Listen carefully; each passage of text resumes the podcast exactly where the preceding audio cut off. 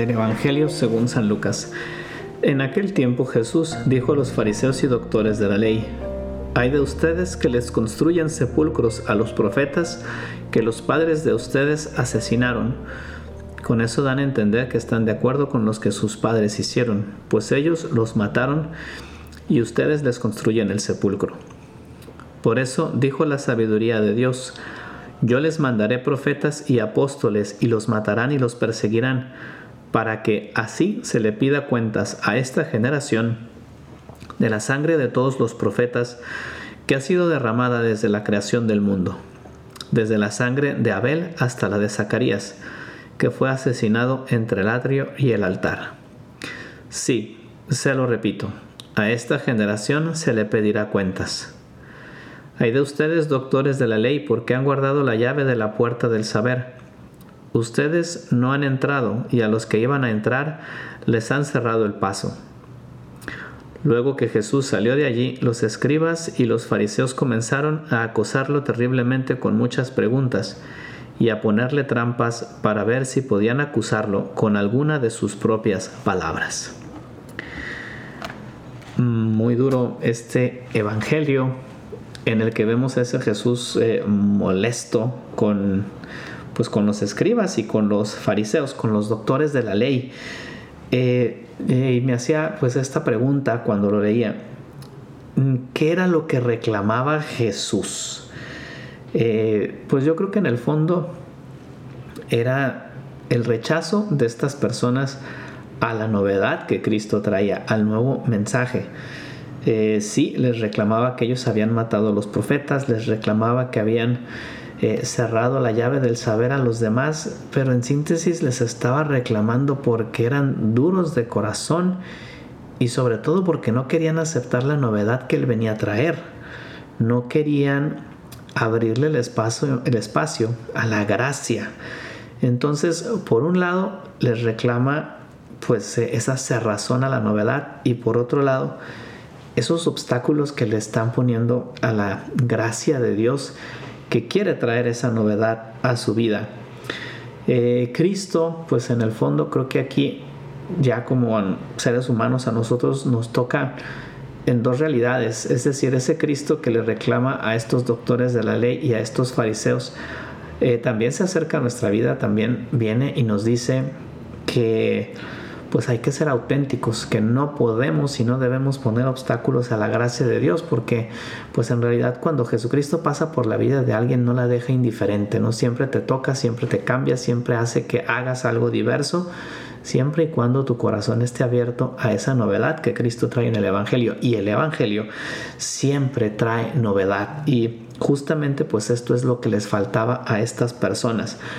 Por un lado me llamaba la atención que recriminaba a los doctores de la ley por haber cerrado la puerta del saber, es decir, pues por no dejar que las otras personas eh, conocieran y se adentraran en este conocimiento de la escritura, no el poder interpretarla. Eh, y me hacía pensar mucho en lo que para nosotros hoy pues es eh, nuestra conciencia.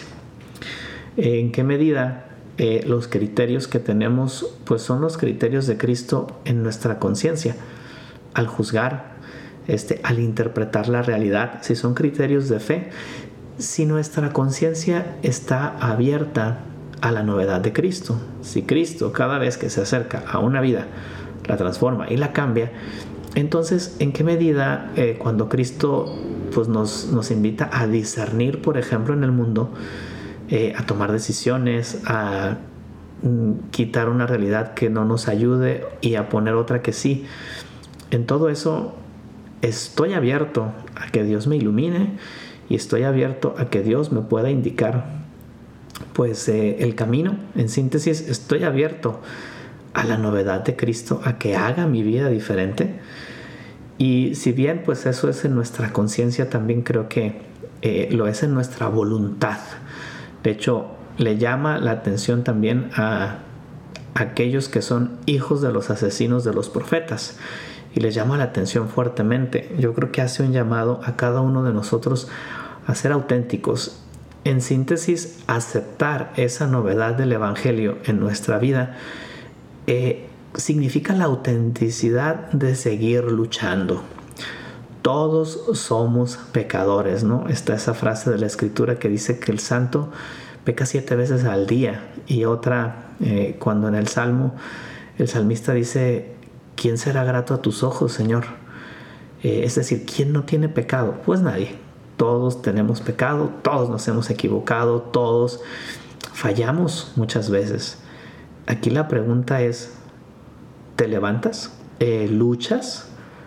O te quedas en la comodidad de seguir igual. Si te quedas en la comodidad, entonces quiere decir que no estás dejando entrar la novedad de Cristo en tu vida. Entonces quiere decir que Cristo te puede reclamar al igual que le está reclamando a estos hombres, que no estás aceptando lo bueno que Él te viene a traer.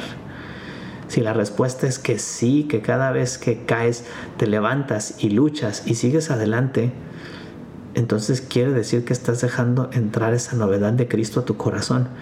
Y eso es algo grandioso y eso es algo que seguramente Cristo también ve y que sabe cuánto nos cuesta. Este Evangelio nos invita a abrir nuestro corazón, a abrir nuestra mente eh, para poder aceptar la novedad de Cristo. Un medio que pues creo que puede ayudar mucho es ese constante examen de nosotros mismos, ya sea nuestro examen de conciencia en la noche, agradeciendo a Dios por lo bueno, pidiéndole perdón por lo malo y haciendo un propósito para el día siguiente. Y si a fin de cuentas no lo hacemos cada noche, pues al menos cada cierto tiempo, porque aquella persona que se examina eh, es aquella persona que va a estar encima de ella misma para poder dejar entrar esa novedad de Cristo. Así que, pues creo que es algo que vale la pena y ojalá que nos abramos a esa acción del Espíritu Santo en nuestra alma, es decir, en nuestra inteligencia, en nuestra conciencia y en nuestra voluntad. Así pues que, que no seamos personas que le cierren la puerta a Cristo. Al contrario, abrámonos a la novedad de Cristo porque el quedarnos en nuestra comodidad aburre, a la larga aburre.